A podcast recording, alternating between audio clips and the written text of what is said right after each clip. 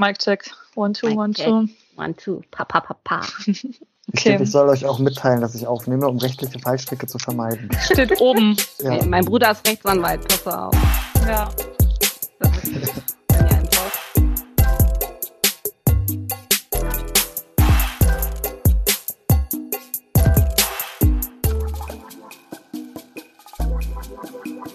Leute, was geht? Willkommen zu einer neuen Folge Parallel dazu.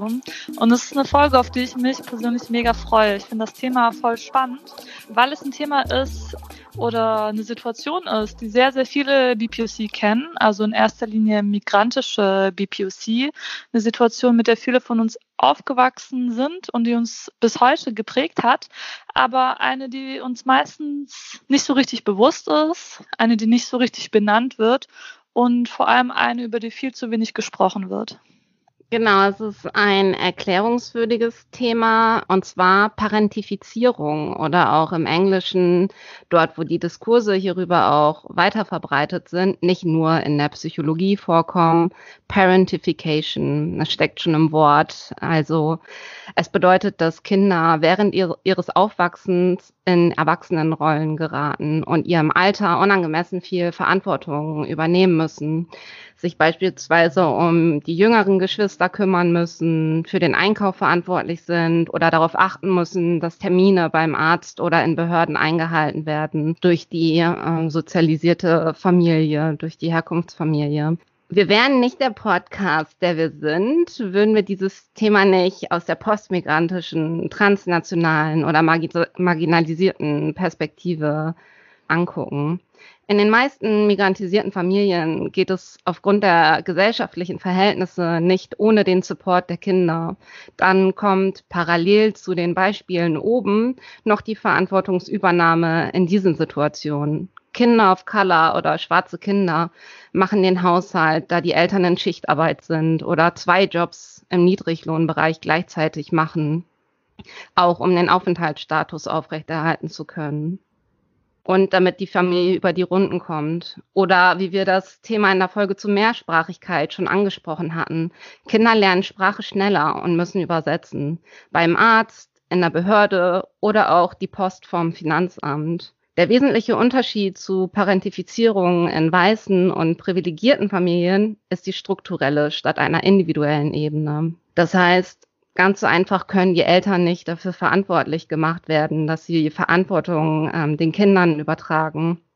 Institutionelle Diskriminierung führt dazu, dass die notwendige Verantwortung auch aus der Gesellschaft an die Kinder formuliert werden. Wenn der Arzt zum Beispiel sagt, kannst du die Diagnose deiner Mama bitte übersetzen? Oder wenn die Lehrkraft nicht auf sensible Weise hinterfragt, warum die größere Schwester ebenfalls beim Elternsprechtag dabei ist. Oder eben Kinder erstens den emotionalen Stress selbst aushalten und zweitens bei den Eltern abfedern müssen, wenn über Jahre Schikanen im unsicheren Aufenthaltstitel stattfinden. Wir möchten heute unsere Erfahrungen zum Thema aus einer migrantisierten Perspektive austauschen. Was hat es uns in unseren Biografien ermöglicht, aber wie wird es auch unsichtbar gemacht? Und wie ist es zu verorten als eine Form der Care-Arbeit, also der Pflegearbeit durch Kinder? Eben jene Kinder, die wir auch mal waren und die wie der Rest der Familie Rassismus in der Gesellschaft erleben. Mic drop.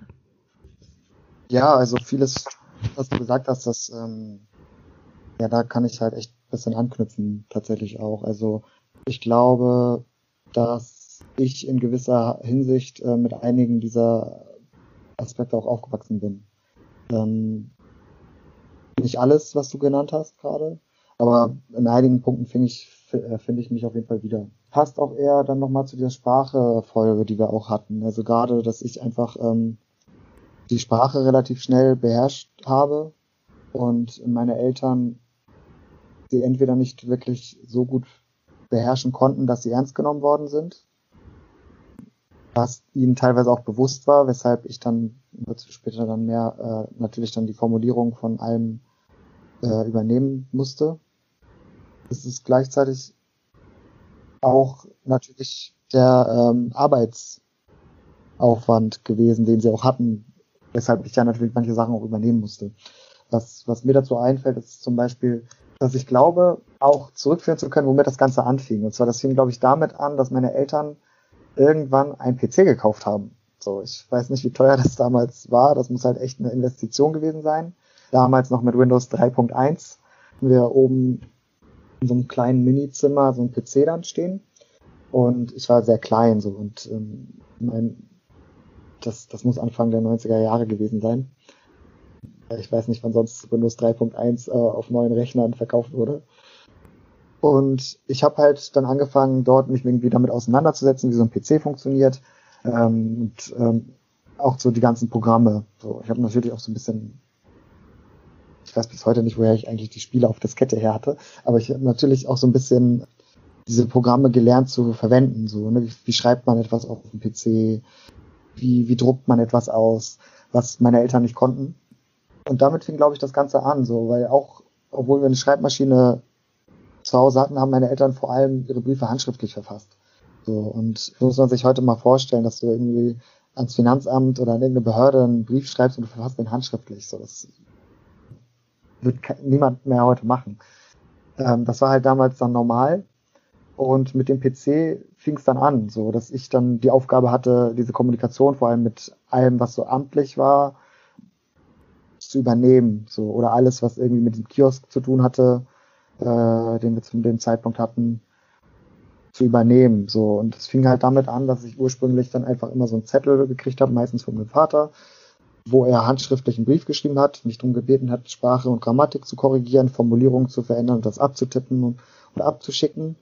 Und das ging dann irgendwie mit der Zeit immer weiter, bis es irgendwann hieß, ja, das und das Problem besteht, kannst du dich an die und die Stelle wenden. So, also dann kam auch nicht mehr die Formulierungsvorschläge, sondern es wurde mir immer mehr Verantwortung gegeben, so dass ich eigentlich immer mehr die Kommunikation übernehmen musste, was Behörden angeht. So, und ich glaube, ein wichtiger Punkt bei der Parentifizierung ist ja auch, dass dieses Verhältnis dadurch zustande tritt, dass wir irgendwann einfach mehr Wissen über die institutionelle Struktur zum Beispiel auch haben.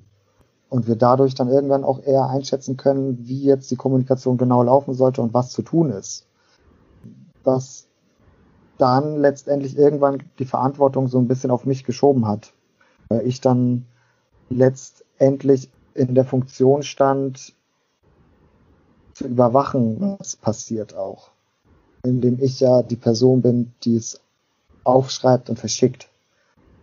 Und ich glaube so, das war halt auch so ein bisschen bei mir zumindest da der Anfang dieser Entwicklung, dass ich immer mehr so Verantwortung übernommen habe und übernehmen musste in der Kommunikation. Und das war bei mir vor allem immer die Kommunikation mit offiziellen Stellen. Also, als wir darüber gesprochen haben, dass wir dieses Thema machen wollen, war das zuerst total abstrakt für mich und ich konnte so gar nicht, mir so gar nichts eingefallen, wie dieses Thema einen Bezug zu meiner Biografie hat. Also woran ich halt gedacht habe, waren so Übersetzungsmomente von Kindern, wie wir das in der Folge von Mehrsprachigkeit hatten und was ja auch jetzt schon erwähnt wurde, oder auch so jetzt Sachen, die man oft hört über so Erfahrungen, die schwarze Kinder machen, dass sie das Gefühl haben, von der Polizei oder auch von PädagogInnen wie Erwachsene behandelt zu werden und nicht impulsiv reagieren zu können oder irgendwie ausgelassen, so wie Kinder es tun, sondern damit anderen Erwartungen konfrontiert zu sein, auch was so dann mit der Sicherheit verknüpft ist, die dann nicht mehr gegeben ist, sobald schwarze Kinder sich wie Kinder verhalten. Und was das aber so unabhängig von diesen beiden Themen mit meiner Biografie zu tun hatte, war für mich gar nicht greifbar, bis wir im Chat so ein bisschen konkreter darüber geschrieben haben, was ihr euch auch so unter dem Thema vorstellt und was dazu alles gehört. Und fand das auch total krass, weil ich glaube, dass Parentifizierung allgemein ein Thema ist, das ich auf jeden Fall schnell auf die individuelle Ebene geschoben habe und eher so damit verknüpft habe, wie meine Beziehung zu meinen Eltern war und wie die sich verhalten haben.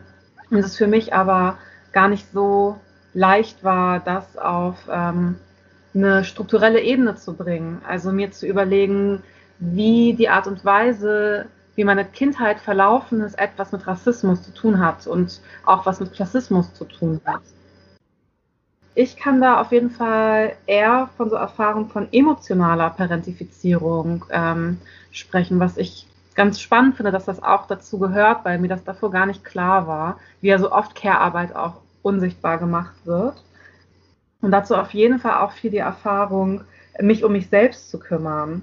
Und ich glaube, dass das in meiner Biografie ganz viel mit der Intersektion von Rassismus und Klassismus zu tun hat. Also zum einen, wie ging es meinen Eltern als Person of Color mit Fluchterfahrung in Deutschland, aber auch als Menschen, denen die Abschlüsse nicht anerkannt wurden, arbeitslos waren oder halt bei Aldi gearbeitet haben. Und das jetzt auch strukturell zu denken, finde ich total spannend und habe aber trotzdem so die Frage im Kopf noch, inwiefern hängt das nicht doch auch weiterhin noch mit individuellen Beziehungen zusammen? Also zum Beispiel die Art und Weise, wie ich mich für das emotionale Wohl meiner Mutter ganz lange verantwortlich gefühlt habe, hat, ich denke, auf jeden Fall etwas mit strukturellen Faktoren zu tun, so Zugang zur Therapie, der fehlt, oder auch Rassismuserfahrungen, die belastend sind. Und aber ich glaube auch mit der Beziehung, die wir zueinander hatten. Und insofern finde ich das Thema ganz cool, weil es halt nochmal zeigt, wie politisch das Persönliche und das Familiäre ist. Und ja, es ist auf jeden Fall eine neue Perspektive für mich, da so mit euch drüber zu reden.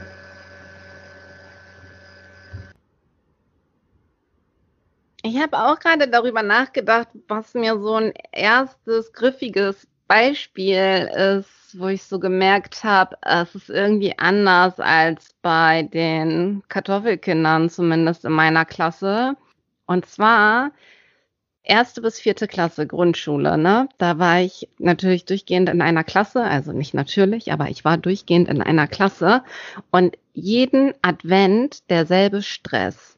In der 1. Klasse habe ich noch überhaupt gar nichts verstanden, dass wir Adventskerzen mitbringen sollen, irgendwie schon im November. Ich habe es einfach nicht geschnallt, was das soll. Und ich habe es auch nicht, was heißt hinbekommen, aber es ist ja auch so eine Transferleistung, dieses Wissen aus der Schule quasi mitzubringen nach Hause und da dann irgendwie zu erklären, was zur Hölle ist ein Adventskranz. So irgendwie was mit Kerzen. Und ich glaube, im ersten Jahr habe ich das dann irgendwie so gelöst, dass ich dann rübergegangen bin zum Supermarkt und eine einzelne Kerze gekauft habe. Und die habe ich dann mit so einer Untertasse auf den Tisch gestellt und schon gemerkt, okay, die ist viel hässlicher als die der ganzen anderen Kinder, weil und da schlägt sich dann auch schon das Thema Klassismus und Status durch, ne? Wer hat irgendwie die, früher waren es jetzt nicht so Bio-Sachen, aber so Bienenwachskerzen mit so einer Biene auch drauf oder richtig große so Gestecke und dann halt so 4 Kerzen auch drauf und nicht nur eine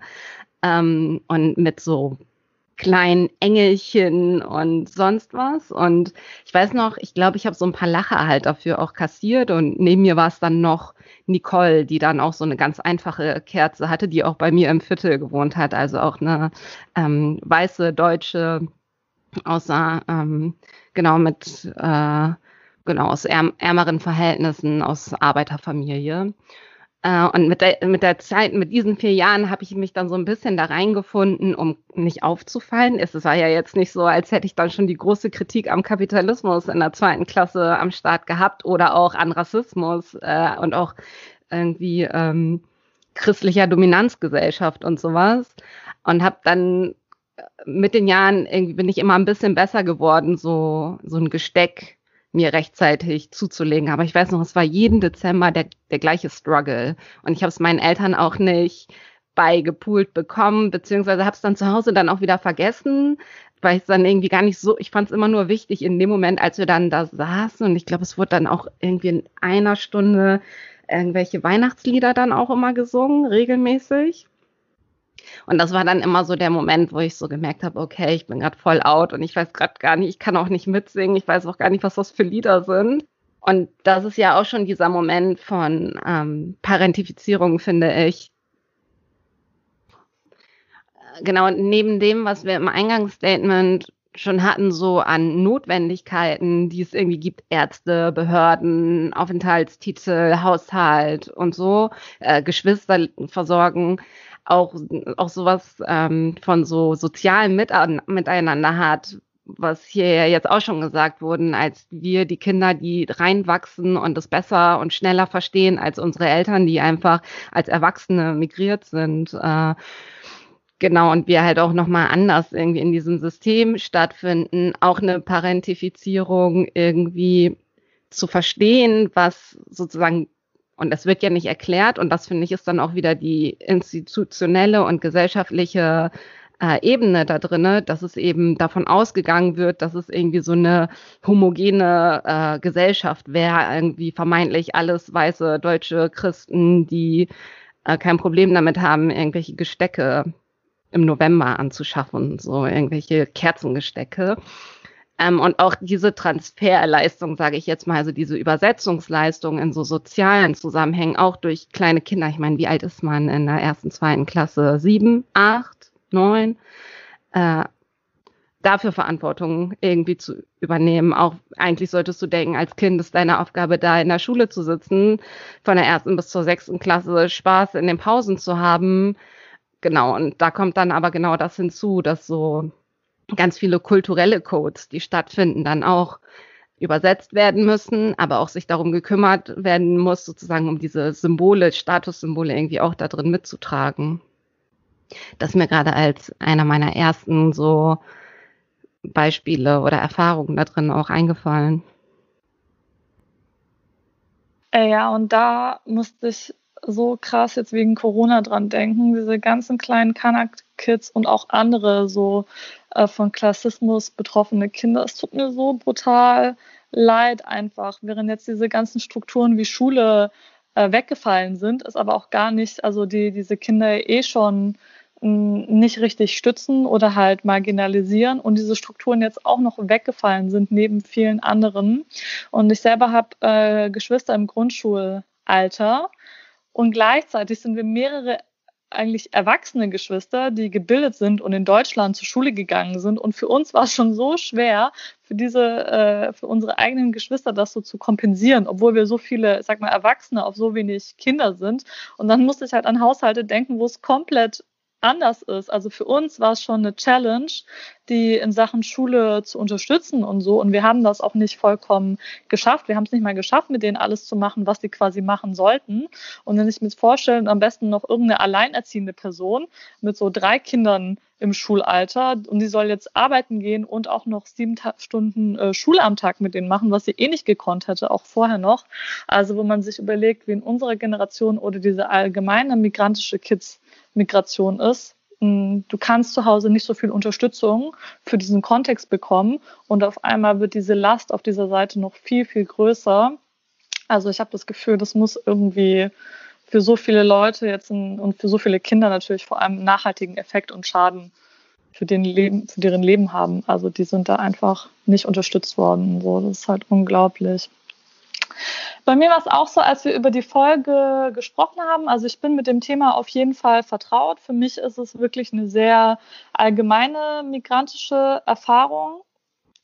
Und ich konnte mir schon direkt was drunter vorstellen und vor allem, ich kenne euch 3 ja auch persönlich und ich konnte mir bei jedem von euch 3 auch direkt voll krass was drunter vorstellen, was darunter passt.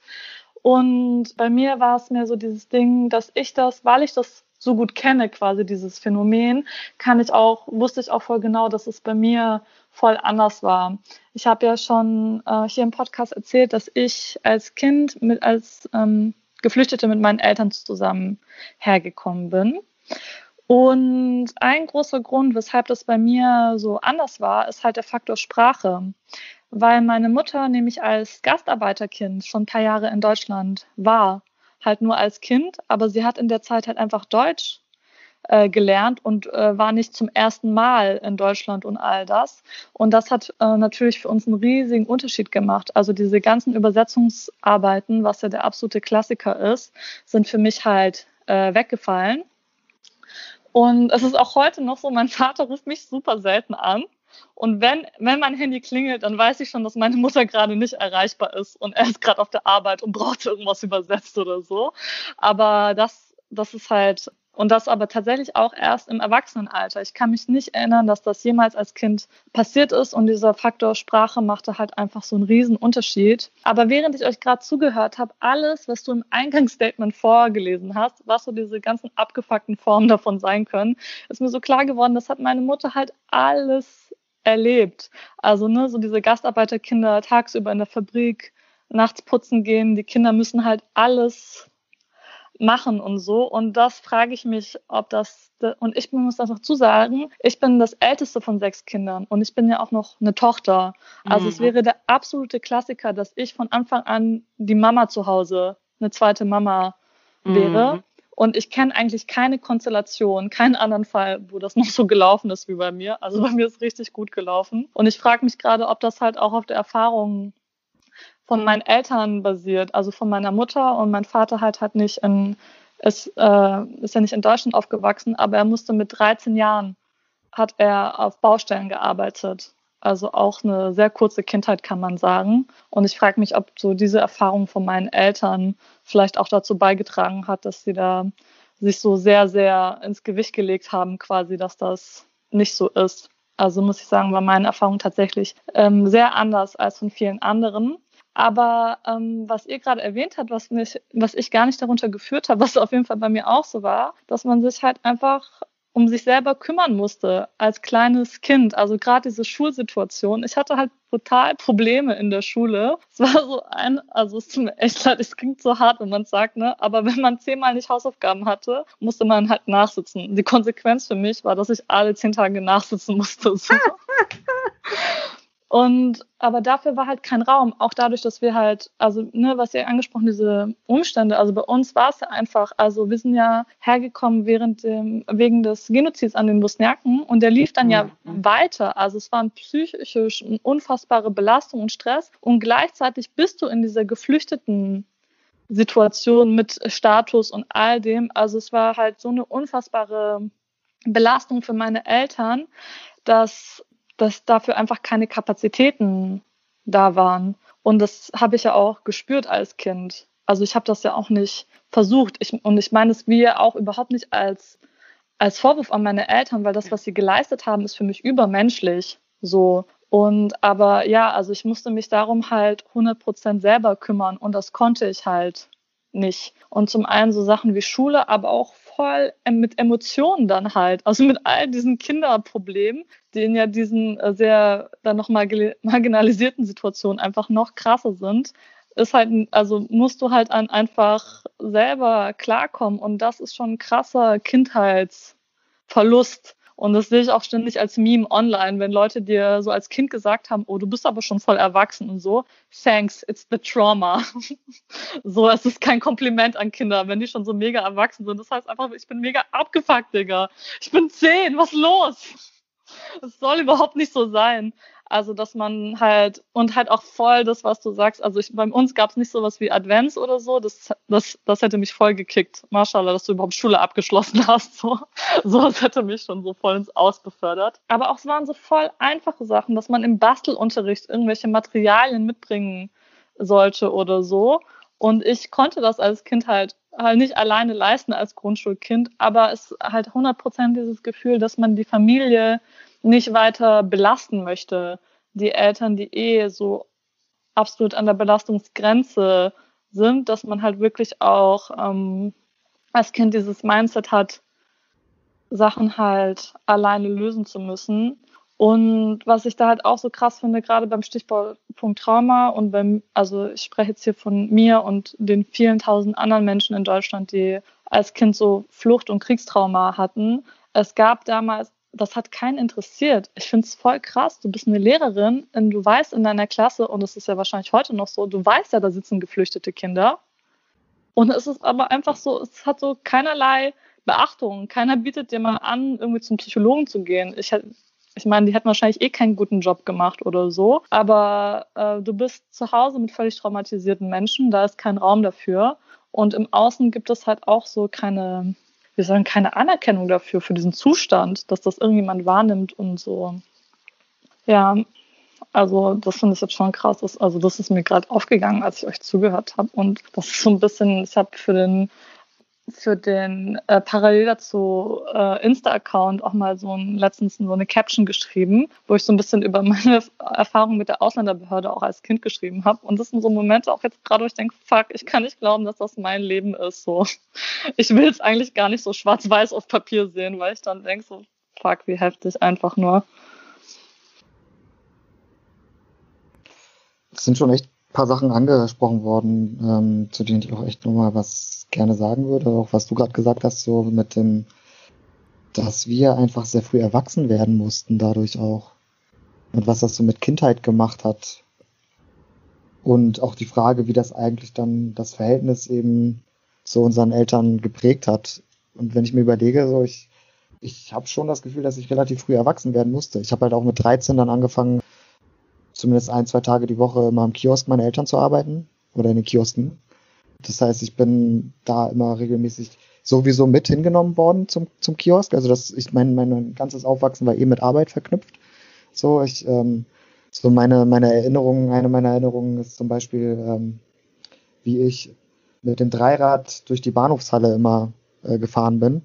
So, während meine Eltern gearbeitet haben, und das wurde mir übrigens dann auch irgendwann geklaut in der Bahnhofshalle.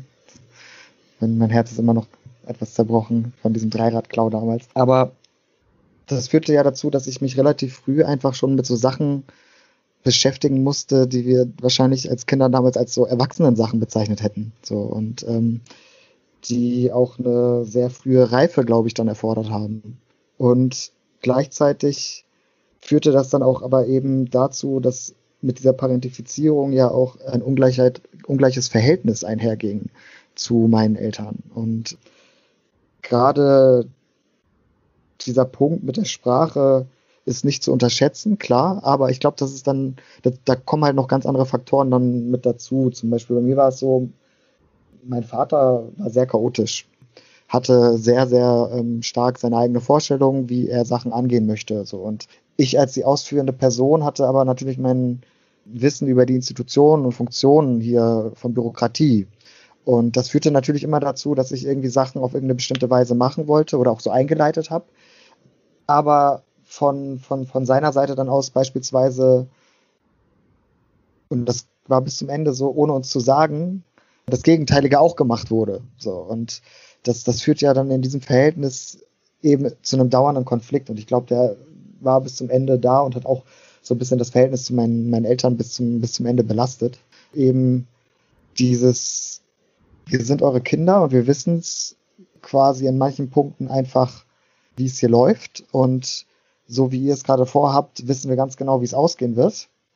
Aber gleichzeitig eben uns Kinder lassen zu wollen oder Eltern bleiben zu wollen gleichzeitig und dazu intervenieren aber auch, was dann eben die Situation manchmal verkompliziert hat, ja. Und ich glaube, dass das hat zumindest bei mir eine ganz, ganz große Rolle gespielt. Ein weiterer Punkt, der auch irgendwie so angesprochen wurde, auch eben gerade in dem Beitrag, ist ja, ich bin das Jüngere von 2 Kindern und bin mit einer älteren Schwester ja aufgewachsen. Und sie hat natürlich eine ganz andere Parentifizierung durchgemacht als ich. So, sie ist 7 Jahre älter als ich. Ich bin aufgewachsen und konnte kein Deutsch. So, Türkisch ist meine Muttersprache.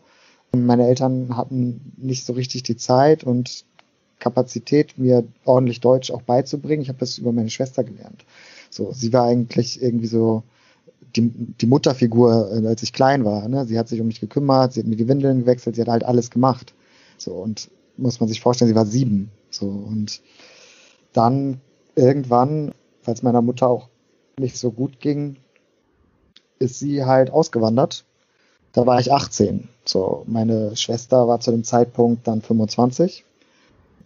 Und wir waren dann hier plötzlich, allein mit meinem Vater und unseren Kiosken. So, und ich glaube, das war dann auch nochmal so ein ganz anderer Schub. So, und falls meine liebe Schwester gerade zuhört, so, es tut mir sehr leid, wie ich dann auch damals darauf reagiert habe. Ich war halt sehr jung, hatte halt meinen eigenen Kopf auch und habe halt dann auch so mein eigenes Ding gemacht. Aber ich weiß, dass sie dadurch halt sehr viel Arbeit dann hatte, so, die eigentlich so vor allem so Care-Arbeit hatte, so, mit sich drum zu kümmern, dass das Essen da ist, die Wäsche meines Vaters regelmäßig zu waschen, gleichzeitig sich auch um den Kiosk zu kümmern, viel, viel mehr dort zu arbeiten und so. Ne? Also relativ früh dann auch in so eine Situation kam, so einen Kiosk und einen Haushalt schmeißen zu müssen.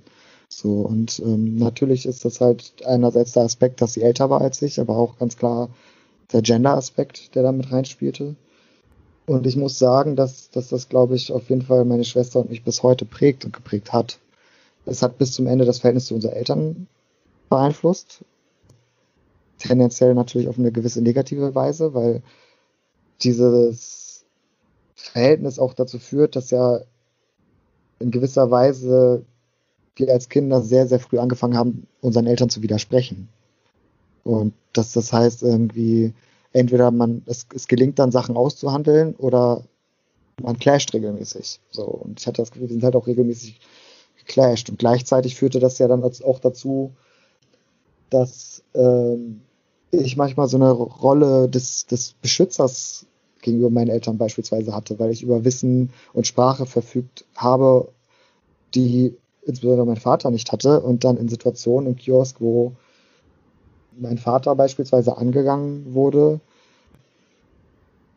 und dazu hatten wir was in der Folge zur Arbeit auch gesagt, beispielsweise wenn ihm sein Wissen abgesprochen wurde oder sonst irgendwas, ich intervenieren musste und dann mit meinem Wissen und meinem guten Deutsch dann ja widersprechen musste, so, um das nicht stehen zu lassen dann auch, so als ich älter wurde. So ist Ich kann mich auch noch an eine Situation erinnern, wo mein Vater angefangen hat, mit einem zu diskutieren. Junger Typ, so, ich schätze mal, der war gerade irgendwie frisch aus der Schule raus, so, und mein Vater hat mit dem über Politik diskutiert. Und der hat halt alles runtergemacht, was mein Vater gesagt hat. Obwohl der aus der Schule frisch kam, mein Vater seine Diplome eben in Sozialökonomie hat. Und ich musste halt dann intervenieren. Und witzigerweise meinte der Typ, er studiert Politikwissenschaft, das habe ich damals auch gemacht. In dem Fall meinte so, ach so, ich kenne dich gar nicht, habe ich dich denn da schon mal gesehen? Musste er halt zugeben, dass er es gar nicht studiert, sondern vorhat zu studieren, und hat halt meinem Vater die ganze Zeit widersprochen, so, obwohl das der einzige Aspekt war der Sprache, und ich musste dann quasi so schützend da dazwischen gehen, so, und das ist ja auch so eine Art der Parentifizierung, so, ich gehe da hin und schütze meinen Vater vor dem Bully, so quasi, ne, also das ist eine von vielen Situationen, wo sowas passiert ist. So. Und das ist halt auch irgendwie dieses, was so das Verhältnis irgendwie auch gleichzeitig prägt. Und ich glaube, dass ja natürlich das mit mir und meiner Schwester das einfach viel gemacht hat, im Sinne von, ich glaube, so in den letzten Jahren hatten wir auch viel immer darüber gesprochen. So. Ich glaube, dieser Satz, ja, ey, wieso müssen sich unsere Eltern immer wie Kinder verhalten, ist bei uns sehr häufig gefallen. So. Und das hat halt dann irgendwie, je älter wir wurden, einfach dieses Verhältnis so krass umgedreht und auch irgendwie so das Verhältnis dann auch, glaube ich, irgendwann belastet. Und ich glaube auch so, dass so meine eigene Gewohnheit, irgendwie alles alleine machen zu wollen jetzt und mir bei nichts helfen zu lassen gerade, sehr stark auch davon kommt tatsächlich, dass ich damals vieles eben übernehmen musste und auch gemerkt habe, dass wenn ich irgendwie etwas davon meinen Eltern überlasse, dass es nicht funktioniert hat. So, und ich glaube, dass es mir deswegen bis heute dann dadurch schwerfällt, Sachen zu delegieren oder abzugeben, weil ich die Erfahrung gemacht habe, ich muss es halt selber tun, damit es halt irgendwie, ja, einen geordneten Gang hat und funktioniert. Tja, was wollte ich alles sagen und worauf will ich alles relaten von dem, was ihr noch da hinzugefügt habt. Ich finde es richtig gut, dass da auch nochmal die Perspektive von Gender auch gefallen ist. Also gerade auch bei dem Thema, wessen Aufgabe ist emotionale Arbeit, aber auch Haushaltsarbeit. Und ich hänge auch immer wieder an dieser Frage, also die reibt mich so ein bisschen auf, so dieses, genau, unsere Eltern kennen das nicht anders oder kannten das vielleicht nicht anders oder waren selber als Kind parentifiziert, wenn man irgendwie in der Generation da überhaupt anders drüber sprechen kann. Also auch das Thema von, habe ich heute beim Kaffee mit einem Freund darüber gesprochen, auch zu wissen, was für eine eurozentristische Perspektive zum Beispiel das Thema Kinderrechte auch ist. Und irgendwie sich so, ich bin da auch selber hin und her gerissen von, dass das nicht, ich würde es nicht vorwerfen an unsere Eltern oder Familienmitglieder als sozusagen irgendwie toxisches Pattern, sondern irgendwie nochmal sowas anderes mit einer anderen Idee von Gesellschaft oder so konfrontiert zu sein und selber die ganze Zeit unter Beschuss zu stehen dabei. Also mit so allem, was wir schon auch benannt haben, irgendwie Unsichtbarmachung der Erfahrung und auch das ständige Retraumatisieren auch durch Übersehen der Erfahrung, so zum Beispiel auch in Flucht, ne, oder wie es genannt wurde, aus Kriegsgebieten. Und ich bin hin und her gerissen zwischen, sie wussten es nicht besser und zweitens aber trotzdem so ein Spannungsverhältnis zu haben. Erstens zu Kindern, die hier leben, also meiner Sitznachbarin in der Schule, die irgendwie, genau, sich nicht Gedanken darüber machen musste, was ein Gesteck ist, weil die Mutter Marianne sich da seit 11 Monaten drauf gefreut hat, endlich ein Adventsgesteck zu machen. Ihr lacht, man hört es leider nicht im Skype, wenn wir Mikrofone aus haben, aber ihr lacht, ich sehe es. Das einerseits, und ich finde, es gibt aber auch trotzdem Unterschiede, auch wie Familien das auch mit Migrationsbiografie untereinander, also wie dort Parentifizierung stattfindet oder nicht. Ich weiß noch, dass ich ab und zu richtig mindblown war, wenn es in so bekannten Familien, so community-mäßig, auch irgendwie manchmal die Mutter zum Beispiel genau wusste, was die Tochter sich zum Geburtstag wünscht oder was sie richtig gerne mag beim Essen oder gar nicht, und das wird so berücksichtigt. Und ich war so, was? Sowas geht auch als irgendwie mit Migrationsgeschichte, und deswegen bin ich darin halt wirklich ein bisschen hin und her gerissen. Und ich hoffe, es hören TherapeutInnen zu, vielleicht zufällig oder auch bewusst.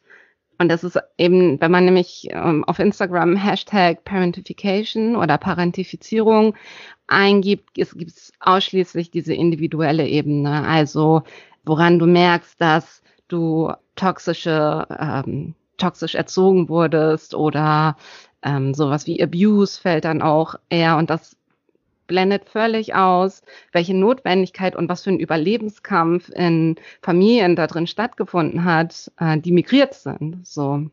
Oder die halt in außerordentlicher Weise halt Rassismus erfahren, gekreuzt mit Klassismus und Sexismus, aber das wird völlig ausgeblendet, weil ich will auch nicht wissen, was passiert wäre, hätte man uns quasi von außen diese Kinderrechte in Anführungsstrichen dann aufgezwungen. So, also das passt ja auch nicht zusammen, denn nur so sind wir irgendwie auch durchgekommen. Das spielt ja auch eine Rolle, weil ich nämlich glaube, da ist irgendwie die Verantwortung nicht in der Familie der Eltern, sondern es gibt ja, Deutschland ist ein Einwanderungsland, so, es ist eine Migrationsgesellschaft, und es gibt eben, es wird sich dagegen geweigert, Formulare in verschiedenen Sprachen anzubieten. Dann, auf wessen Rücken wird das dann ausgetragen? Natürlich auf den Kindern. Also das zum Thema Kinderrechte, so. Oder wenn der Arzt das Kind anspricht. Und wie oft wurde ich angesprochen? Ja, auch von der Polizei dann angesprochen zu werden. Ja, übersetzt doch mal. Ist ja auch genau das, keine, sozusagen kein dominanzgesellschaftliches Entgegenkommen, also sich auf die Situation einstellen. Auf wessen Rücken wird das dann? Es ist ja auch kein Entgegenkommen, es ist eine Verantwortung, es ist deren Verantwortung. So. Das sind die fucking Bullen. Bevor sie sich jetzt den 60.000. Wasserwerfer anschaffen, könnten die halt Geld für Dolmetscher ausgeben. Und ich sage, egal, diese 7-Jährige kann jetzt diese total verstörende Nachricht übermitteln, die gerade eben hat im Krankenhaus oder weil sie einem Polizisten gegenübersteht oder so.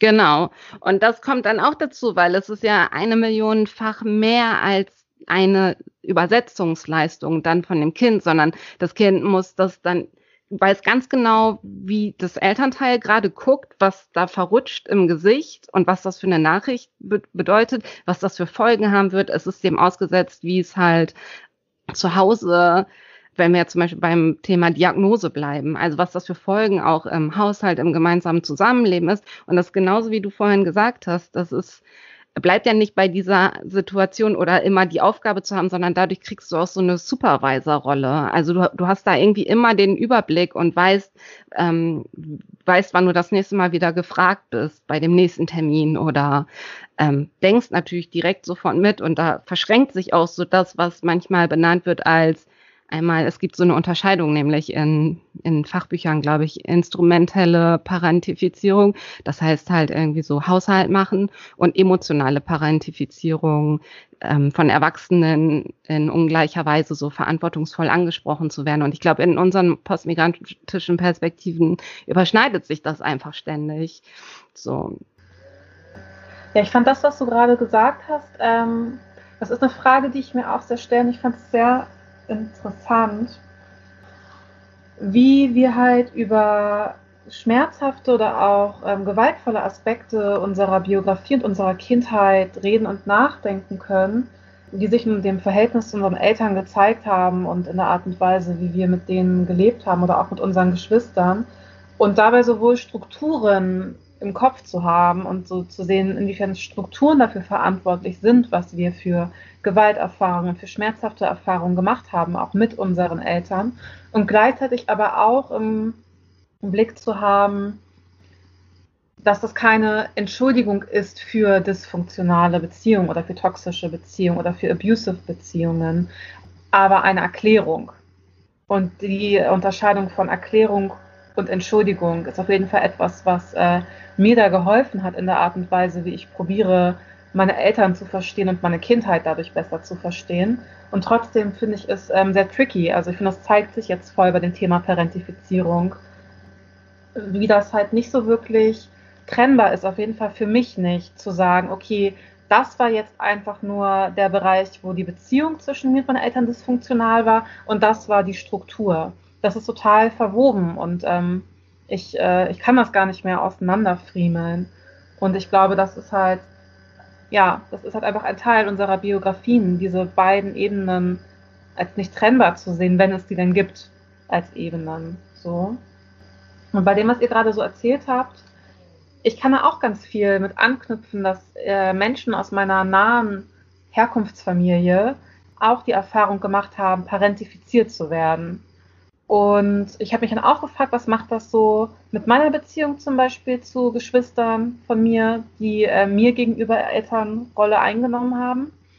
Aber auch, inwiefern könnte das ein Raum sein, wo wir uns austauschen können, weil es eine gemeinsame Erfahrung ist. Also auch wenn ich jetzt zum Beispiel an eine Kindheit meiner Mutter in Bagdad denke oder so, inwiefern sie da Parentifizierungserfahrungen gemacht hat.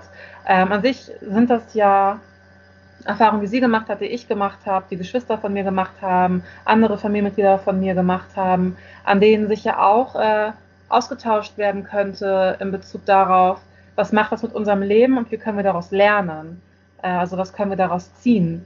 Und das finde ich eigentlich ist eine ganz coole Sache, so transgenerational, die wir haben und die wir miteinander teilen können, in unseren Communities auch.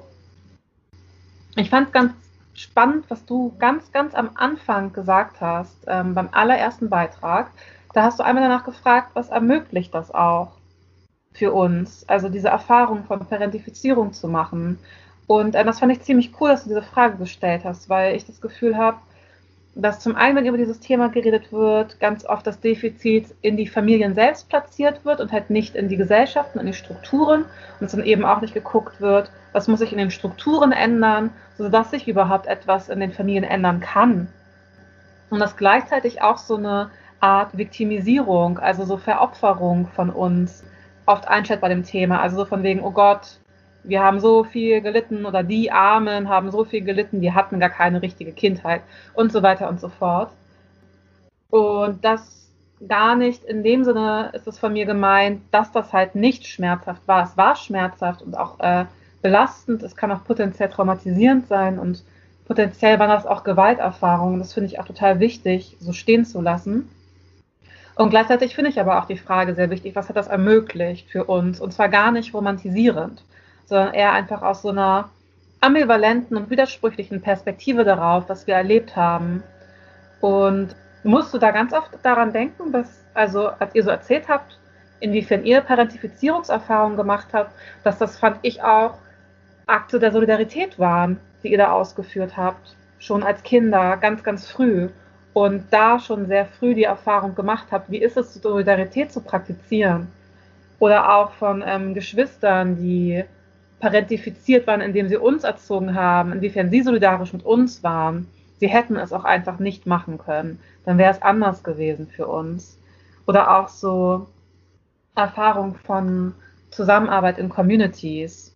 Es ist ja auch, wenn wir Familie als einen Teil von Community denken. Und ich kann auf jeden Fall also so für mich sagen, dass ich schon sehr froh war, vor allem bei mir die Parentifizierungserfahrung in erster Linie damit zusammenhängt, dass ich sehr früh gelernt habe, mich um mich zu kümmern in allererster Linie und da relativ eigenständig zu sein. Ich das ganz cool fand, schon als Kind für mich kochen zu können, weil ich dann halt genau das essen konnte, was ich essen wollte. Oder ja, so Termine für mich machen zu können. Und ich glaube, dadurch zum Beispiel sehr früh gelernt, meine Zeit selbstbestimmt zu nutzen. Ich habe relativ früh angefangen, die Schule zu schwänzen und andere Bücher zu lesen, die ich spannend fand zum Beispiel. War super.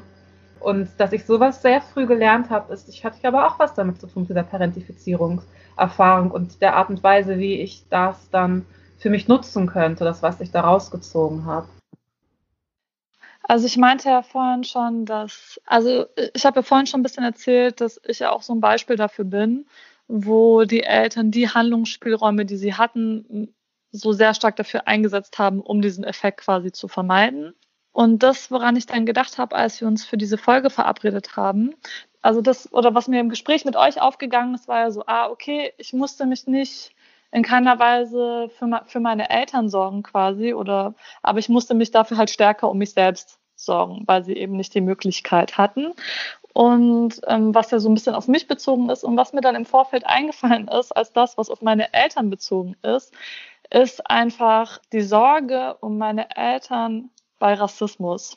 Und das nehme ich jetzt als Erwachsene stärker wahr als als Kind, weil das gerade zum Beispiel für mich ist es am krassesten mit meiner Mutter. Und meine Mutter und ich, als ich klein war, wir waren halt eine Einheit. Wenn jemand auf der Straße meine Mutter rassistisch beleidigt hat oder so, dann war das an sie gerichtet, aber für mich war das so, wir beide. Ich habe das nicht separat irgendwie von ihr erlebt.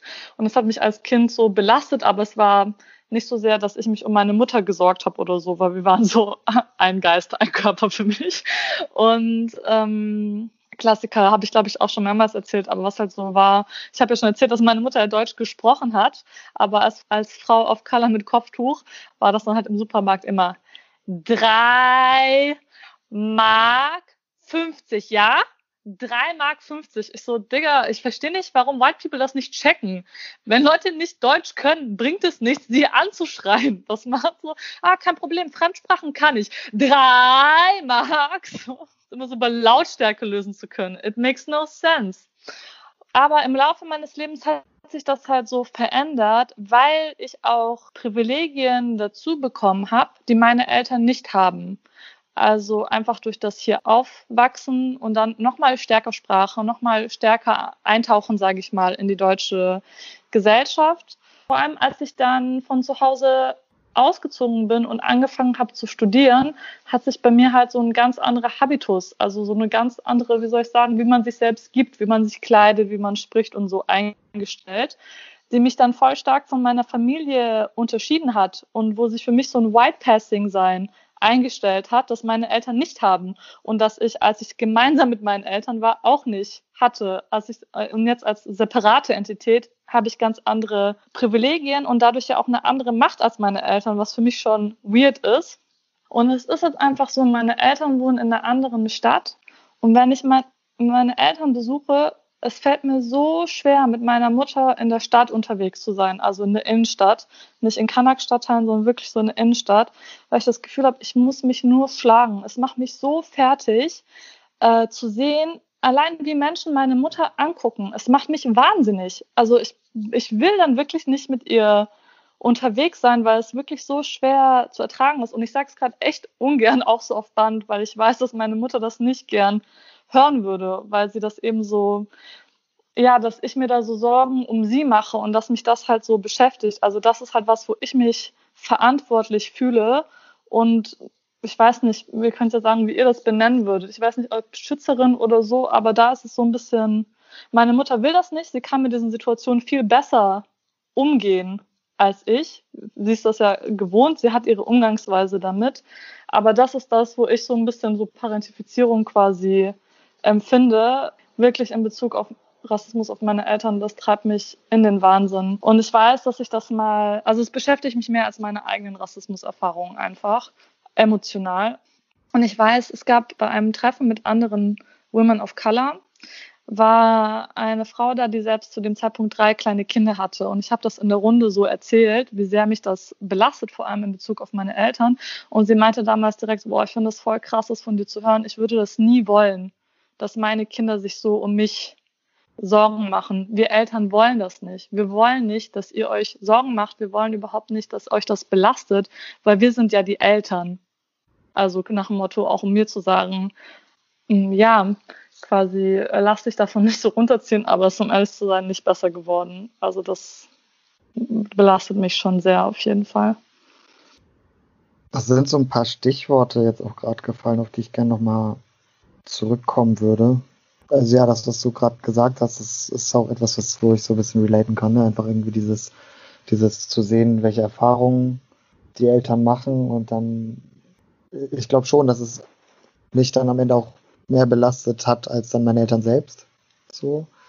Und dass es ja auch gar nicht so denen bewusst war. Also ich glaube, dass das, was du gerade geschildert hast, einfach etwas ist, was wir vielleicht teilen sollten an alle Menschen, die irgendwie in Deutschland Rassismuserfahrungen machen, die jetzt Kinder auch haben und Kinder in Zukunft kriegen werden, dass es einfach diese Erfahrung von Kindern gibt, zu sehen, wie, also die Sorge um die Eltern, wenn wir sehen, wie unsere Eltern behandelt werden. Worauf ich auch noch eingehen wollte, ist, irgendwer hat hier auch vom Überlebenskampf auch gesprochen, den unsere Eltern ja auch ausgetragen haben. Und das macht vieles für mich so im Nachhinein auch jetzt irgendwie schwierig, so irgendwie das Ganze zu bewerten, weil natürlich meine Eltern waren sehr, sehr liebevolle Eltern, so, haben aber sehr viel auf uns abgeladen. Aber dadurch, dass ich mitgekriegt habe, dass sie ja so viel gearbeitet haben und so viel eben weg waren dadurch auch und so viel auf uns dann geladen haben, weil sie eben so viel arbeiten mussten, damit wir es irgendwann besser haben, habe ich gleichzeitig irgendwie so das Gefühl einer unglaublich krassen Schuldigkeit meinen Eltern gegenüber auch. So. Auch in diesem Ding so später dann auch, wenn wir irgendwie darauf eingehen, was es irgendwie macht, wenn die eigenen Eltern älter werden, Sachen regeln zu müssen und da sein zu müssen. So, ne? Und aus dieser Schuldigkeit heraus, und ich glaube, das ist ein Thema, was so eine ganze Folge füllen könnte, eben das dann später wieder zu übernehmen.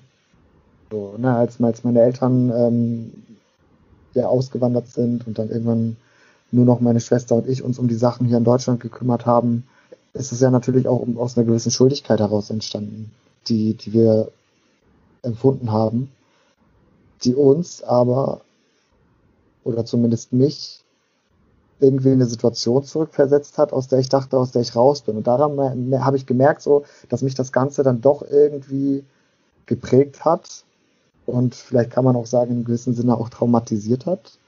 So, weil ich einfach so ein riesiges Unbehagen damit verspüre. Ich bin momentan auch noch damit beschäftigt, so sehr viel von dem zu regeln, was meine Eltern hinterlassen haben. So, ob es nun Finanzamt ist, Bauprojekte, die Kioske etc., also alles Bürokratische und alles, was irgendwie an Hinterlassenschaft da war, abzuarbeiten. Da bin ich jetzt so seit 2 Jahren bei, nebenbei auch die ganze Zeit.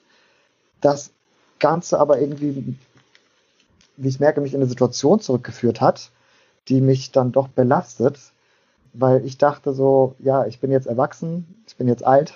Und das ist einerseits ein positiver Aspekt, der irgendwie zuerst eingetreten ist. Ich bin selbstständig, so, was ich sehr früh machen musste. So, ich kann mich um meinen Haushalt kümmern, ich kann kochen, ich kann das alles, weil ich es lernen musste. So, und weil ich auch früh eben auch aus dem Haus meiner Eltern raus wollte. So. Auch dann, als meine Mutter weg war und wir mit meinem Vater alleine da waren, bin ich irgendwann ausgezogen, weil ich sehr früh, weil ich einfach auch raus wollte. Aber gleichzeitig eben so mit dem Alter jetzt dann die Situation und der Krankheit dann eingetreten ist, dass ich sehr vieles wieder übernehmen musste und meine Freiheit und meine Selbstbestimmung dann plötzlich wieder weg waren. So, und sehr viel fremdbestimmt dann plötzlich wieder war, über halt erstmal Ansprüche und Anforderungen anderer Familienmitglieder natürlich. So, gerade dann bei mir als so, du bist der einzige Sohn, du musst das jetzt regeln. Und andererseits natürlich aus dieser Schuldigkeit und natürlich aus diesem Ausgeliefertsein letztendlich dann wieder den Institutionen gegenüber. Jetzt passt wieder die Behördenfolge auch so ein bisschen. Was so zeigt, was für ein Kampf das war eigentlich, sich auch irgendwie diese Freiheit und Selbstbestimmung zu nehmen, in dem Aspekt, dass diese Freiheit und Selbstbestimmung gerade wieder weg ist, auch nachweist, dass eigentlich das Ganze damals zumindest bei mir und ich glaube auch bestimmt bei anderen, die so aufgewachsen sind, deutliche Spuren hinterlassen hat. Ja, ich habe mich gerade gefragt, habt ihr jemals eine Kinderspielecke in der Ausländerbehörde gesehen? Nein. Also ich war viele Jahre, ich war eigentlich jedes Jahr meine Kindheit in der Ausländerbehörde. Das heißt, ich habe eine empirische Studie quasi erhoben, regelmäßige Check-ins gemacht und so, und nie war die Kinderspielecke da oder sonst irgendwas. Es gibt ja nicht mal genug Sitzgelegenheiten, dass sich Kinder hinsetzen könnten oder sonst irgendwas. Mhm. Ja, danke. Danke für den Forschungsexkurs. Habe ich mir nämlich fast gedacht, weil bei diesem Thema Eurozentrismus von Kinderrechten, es ist ja, ich glaube, es ist so etwas, was es gibt, aber nicht sein sollte, ist, dass Kinderrechte global weißen Kindern zugesprochen wird und nicht uns. Und ich glaube, das ist deswegen auch das auch als Widerstandsstrategie jetzt gerade so verstehen kann, da dem auch auszubrechen von unseren Eltern ging es auch schon so und sie konnten auch nicht besser zu. Das ist auch eine Widerstandsstrategie zu sagen, irgendwie jedem Kind of Color, jedem schwarzen Kind, dem Kinderrechte aber zugesprochen wird, ist halt auch ein Act of Resistance. So. Und ich glaube auch bei dem, was jetzt gerade gesagt wurde, auch im Heranwachsen, sich trotzdem zu erlauben, der Frage zu verfolgen, wie kann ich freier sein oder wie kann ich selbstbestimmter agieren, da drin auch ein Act of Resistance ist, weil, und deswegen gibt es ja dieses Konzept von Parentification auch, das hat natürlich auch Folgen, also sozusagen, was sind die Folgen im Erwachsenenalter vom Parentifiziert-Sein, das ist sowas wie, das muss jetzt nicht auf alle zutreffen, aber wie das nun mal so ist mit psychologischen Konzepten, ne? Also fällt schwer, Kontrolle loszulassen, Dinge irgendwie passieren zu lassen. Es fällt schwer, vielleicht auch in Sachen zu vertrauen, die man noch nicht kennt, zum Beispiel. Man ist super empathisch und mitfühlend. Wenn es jemandem schlecht geht, hat man das Gefühl, man muss schnell Hilfe anbieten oder kann vielleicht auch gar nicht anders oder so. Und ich weiß jetzt gerade nicht, von wo ich da hingekommen bin, aber das sind auch alles Sachen, die ich auch sehe im Kampf so gegen Rassismus, also auch in BPOC-Communities ist das etwas, was ich auch unbedingt als Stärke sehe und wahrnehme. Also so dieses Caring for each other oder Schmerz des anderen auch aushalten können, Schrägstrich. Ich wundere mich manchmal, was Annalisa Laura für Probleme hat und das als Probleme irgendwie mit sich trägt, sozusagen, wo ich so denke, okay, wir sprechen hier von echt unterschiedlichen Dimensionen. Also das, was wir meinen, und ihr nickt und grinst, da geht's halt um Überleben und auch um Leben und Gesundheit und so Basic Needs sozusagen. Und das ist natürlich eine unglaubliche Stärke da drin. Ach ja, und was nämlich das Thema... Ich würde das vielleicht gerne in einer anderen Folge nochmal weiter ausführen, aber Kinderrechte von BIPOC in diesem Sinne ist mir halt auch ein Ansehen, weil ich auch glaube, dass vielen heranwachsenden Kids of Color, schwarzen Kids auch das Jugendlichsein zum Beispiel abgesprochen wird. Also entweder bist du ein Baby oder du bist ein Erwachsener. Das sieht man an 1 Million verschiedenen Stellen und auch der Kriminalisierung. So, wie schnell eine Lehrerin, Frau Müller, zum Beispiel die Polizei ruft, weil ein Jugendlicher Ärger macht. Also, dass das so die Ressource schnell ist und dass da dann auch diese Verantwortungsansprache stattfindet. Und das macht ja dann nicht nur was mit dem spezifischen Schüler, weswegen irgendwie die Cops gerufen werden, um ein Gespräch mit dem zu führen, weil man da ja vermeintlich nicht weiterkommt, sondern es hat auch immer diese Signalwirkung. Ich, die daneben sitzt, oder Schüler Y, der daneben sitzt und weiß, okay, damit bin auch ich gemeint. Also so wie Rassismus eben auch auf uns alle wirkt. Und das ist etwas, was mich auch schon voll lange umtreibt. Also das einfach auch das Erkämpfen von Kinderrechten für auch Jugendliche, die nicht weiß sind. So. Und deswegen kam ich gerade auf diese Frage, habt ihr schon mal, das könnte man jetzt weiterführen, habt ihr schon mal eine Spielecke, ich weiß nicht, bei Arztpraxen gesehen, die jetzt keine GynäkologInnen sind zum Beispiel, oder genau an irgendwelchen offiziellen Stellen, wo Kinder von migrantisierten Familien eben nicht diese Aufgabe bekommen müssen, Teil dieser Situation zu sein, sondern sich rausziehen zu können und einen Ort, trotzdem im Ort zu haben, wo sie spielen können und Kinder sein sollen und vielleicht ein neues Spielzeug kennenlernen oder was auch immer. Ja, man kann sich diese ganzen Situationen ja auch einfach mit weißen Kindern vorstellen. Also das fand ich so krass. Also ich kenne aus meinem eigenen Umfeld eben die Situation, dass ein Elternteil eine Krebsdiagnose bekommt und das Kind diese Diagnose ja übermitteln soll. Also das ist, der Arzt sagt nicht dem Elternteil, sie haben Krebs, der sagt dem Kind, deine Mama hat Krebs. Geh jetzt und sag ihr das, was so unvorstellbar ist, und es ist einfach keine Ausnahme. Und der gleiche Arzt, wenn da so eine 9-jährige Annalena Lisa drinstehen würde, wenn man Annalena reinschickt und sagt, ach, ist schon cool, Annalena macht das, würde er sagen, nein, was ist hier los, was macht dieses Kind hier überhaupt? Und das zeigt ja eben auch als Kind auf Color und auf schwarze Kinder, als rassifiziertes Kind auch nicht als Kind wahrgenommen zu werden und nicht als schützenswert wahrgenommen zu werden. Und ich habe gar keine theoretische Ahnung von Kinderrechten oder irgendwas, was damit zusammenhängt. Aber meine persönliche Haltung ist, Kinder müssen geschützt werden. Also um Kinder muss sich gesorgt werden und Kinder müssen geschützt werden. Ende der Liste so. Und Kinder selbst haben darin gar keine Verantwortung. Natürlich kann man Kindern Verantwortung beibringen, aber für Kindersachen so, ey, heute machst du mal selber dein Bett, ja, ich weiß, findest du scheiße, musst du trotzdem lernen und so. Aber also das ist halt, das ist für mich Kindsmisshandlung, alles, was dies sprengt. Also Kinder müssen geschützt werden und Kinder müssen umsorgt werden, fertig, so. Und viele von diesen Situationen, wirklich, wenn man sich ein weißes Kind vorstellen würde, es würde nicht passieren. Und ich glaube, niemand würde das behaupten. Es ist einfach zu offensichtlich.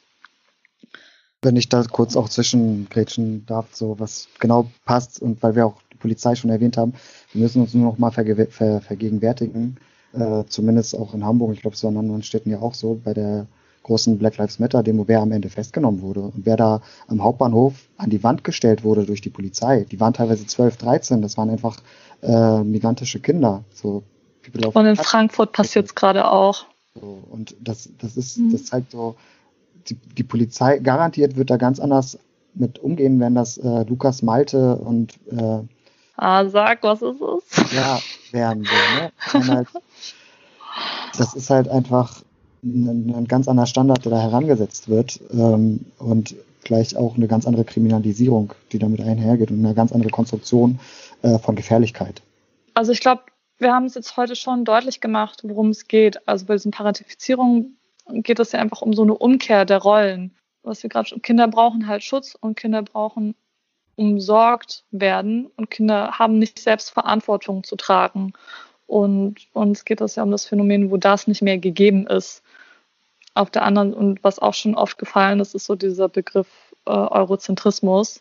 Und für die HörerInnen, die jetzt nicht mit migrantischen Communities vertraut sind, ist jetzt nicht die Aufforderung, oder wie soll ich sagen, nicht die Aufforderung, also man muss manche Sachen halt auch hinterfragen, wo halt Kinderrechte geschrien werden, zum Beispiel das Kopftuch bei Grundschülerinnen verbieten. Darum machen wir jetzt voll das politische Ding.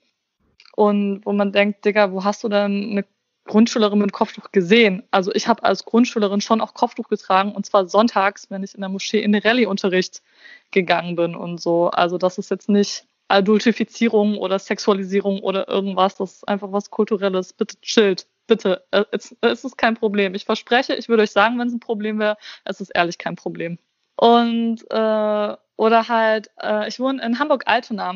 Und vor ein paar Monaten stand ich an der Supermarktkasse und vor mir stand ein Kind of Color im Grundschulalter, was einen Einkauf auf dem Band hatte. Und zwar einen richtigen Einkauf. Jetzt nicht so 2 Schokoladen und eine Tüte Chips oder so, sondern das waren Sachen, das Kind weiß nicht mal, was damit passiert. Es hat eine Liste gekriegt, es macht gerade diesen Einkauf.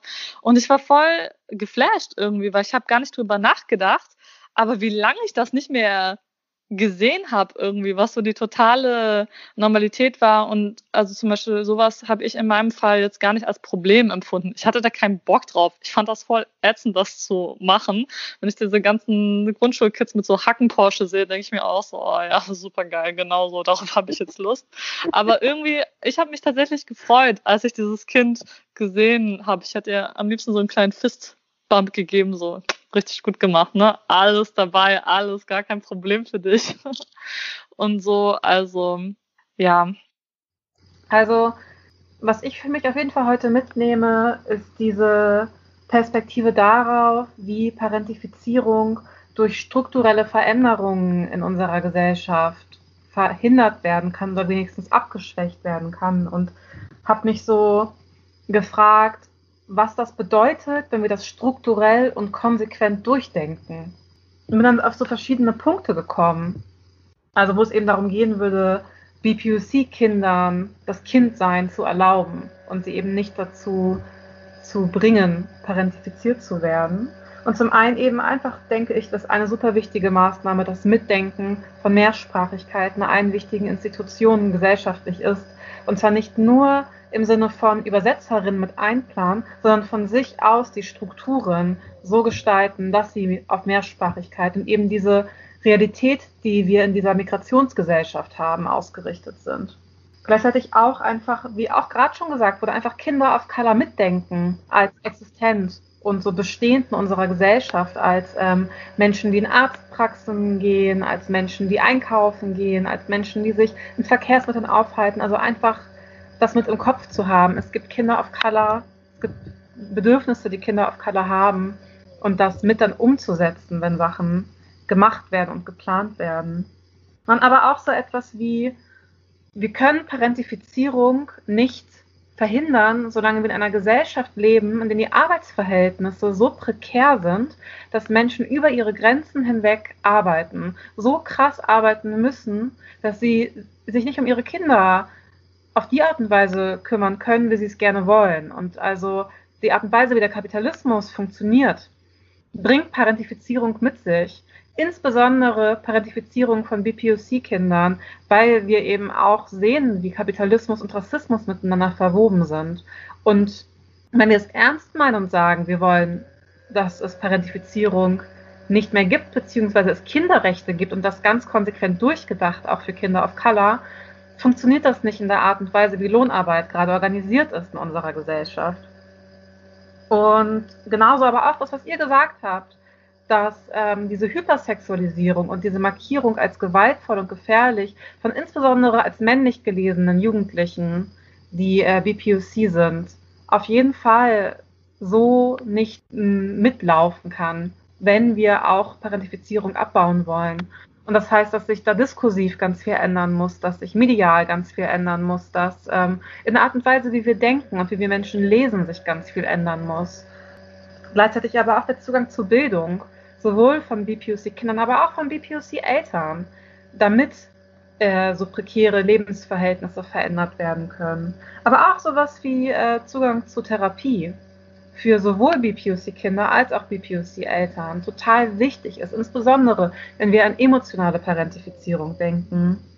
Wenn wir wissen, dass prekäre Lebensverhältnisse eher zur Parentifizierung von Kindern of Color führen, dann ist sowas wie ein System, in dem Abschiebungen geschehen, ein System, in dem Unterbringung in Lagern stattfindet, eins, das Parentifizierung notwendig macht. Also auch das ist nicht vereinbar mit der Forderung nach Kinderrechten für alle Kinder.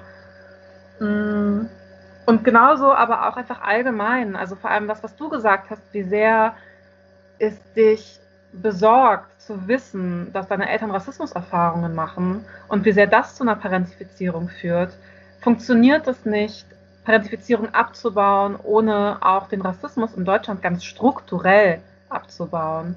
Und dann aber auch weiterdenken, und zwar intersektional denken. Was ist mit queeren BPOC-Kindern, mit disabilisierten BPOC-Kindern, mit jüdischen BPOC-Kindern? Also so auch das mitdenken, und alle anderen Diskriminierungsformen widersprechen sich genauso mit der Forderung nach Kinderrechten und dem Wunsch, Parentifizierung abzubauen und überhaupt Familien of Color die Möglichkeit zu geben, dass weniger Parentifizierung stattfindet.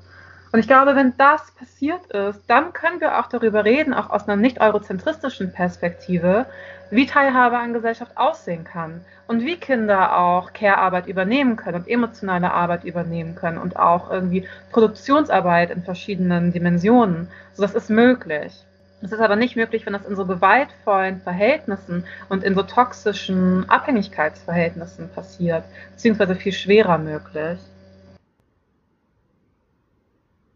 Ja, und ich würde es auch gerne für unsere ZuhörerInnenschaft auch nochmal so einen Appell, dieses Angebot auch nicht anzunehmen, wenn eben das Kind of Color mit der Mama bei eurem Job, in dem ihr seid, mit so Staranwalt-Attitüde um die Ecke kommt. Es fehlt eigentlich nur noch so ein Aktenkoffer in der Hand, das vielleicht auch nicht anzunehmen. So, fragt es trotzdem, welches das Lieblingsschulfach ist oder das Most Hated Schulfach, und drückt dem Kind mit Staranwalt-Habitus auch trotzdem Lutscher in die Hand. Habt welche da, gebt so ein bisschen Liebe und gebt ein bisschen Raum fürs Kind sein. Fragt es, was es in den Ferien am liebsten machen würde, oder fragt es, was es sich zum Geburtstag wünscht, und achtet selber bei euch auch drauf, dass ihr diese Rolle, die angeboten wird und die auch notwendig manchmal so um die Ecke kommt, nicht annehmt und Raum fürs Kindsein aufmacht. Und damit spreche ich in dieser Form ausschließlich von Kindern of Color und schwarzen Kindern. Und schafft da, wo es geht, auf jeden Fall Alternativen, Digga. Wenn ihr einen Teamtag Bohlen wart oder so und das Geld nicht für Dolmetschen ausgegeben habt, ich verzeih euch das niemals, Digga. Du stehst ganz oben auf meiner Liste. Ich weiß gar nicht, was ich sagen soll. Ihr habt so wunderbare, richtig starke, kraftvolle Statements gerade abgegeben, dass ihr so einfach so viele Perspektiven aufgezeigt habt, so wie es anders sein kann, wie es was wir irgendwie alle zu beachten haben, und kann da echt gar nichts zufügen, so, sondern bin davon selbst auch nur begeistert, dass ich gerade irgendwie hören durfte hier. Ich hoffe auch, dass alle, die dem gerade hier zuhören, sich das zu Herzen nehmen. Also vielen, vielen Dank für all das, was ihr heute geteilt habt. Ich fand es heftig, so darüber zu reden. Ja, weil normalerweise in dieser Form halt nicht darüber geredet wird, sondern es ist etwas, was einfach passiert und so als Normalität gilt. Aber ich finde es wichtig, dass wir uns bewusst damit auseinandersetzen. Und ich fand es auch nochmal gut, schwarze Kinder und Kinder of Color in den Fokus zu rücken, ganz ehrlich. Wenn wir über schwarze Menschen und Menschen of Color reden, ich finde, Kinder sind da die wichtigsten. Also die, wo ich mir am meisten eben Schutz und Support und Empowerment wünsche. Und das Gespräch heute hat bei mir insgesamt nochmal voll die Frage aufgemacht, was Migration und mehr noch als Migration damit verbundene Marginalisierung und Ausbeutung und Diskriminierung mit Familien macht. Also auch mit so Familienstrukturen und auch so über mehrere Generationen. Also wenn ich jetzt an meine Großeltern denke und ihr Gastarbeiter-Dasein, was das für ihre Kinder bedeutet hat, oder in unserem Fall mit Flucht und so, weil etwas, was Familie so stark, das wirkt sich auf so vielen Ebenen, auf Familien und dann eben auch auf die Personen in diesen Familien aus. Und das ist ein Thema, über das ich auf jeden Fall gerne in Zukunft mit euch wieder und mehr sprechen würde. Vielen Dank für heute, vielen Dank auch an alle, die zugehört haben. Denkt an die BPOC-Kinder in eurem Umfeld und überlegt euch heute, was ihr ihnen Gutes tun könnt. Wir hören uns dann beim nächsten Mal. Tschüss, macht's gut.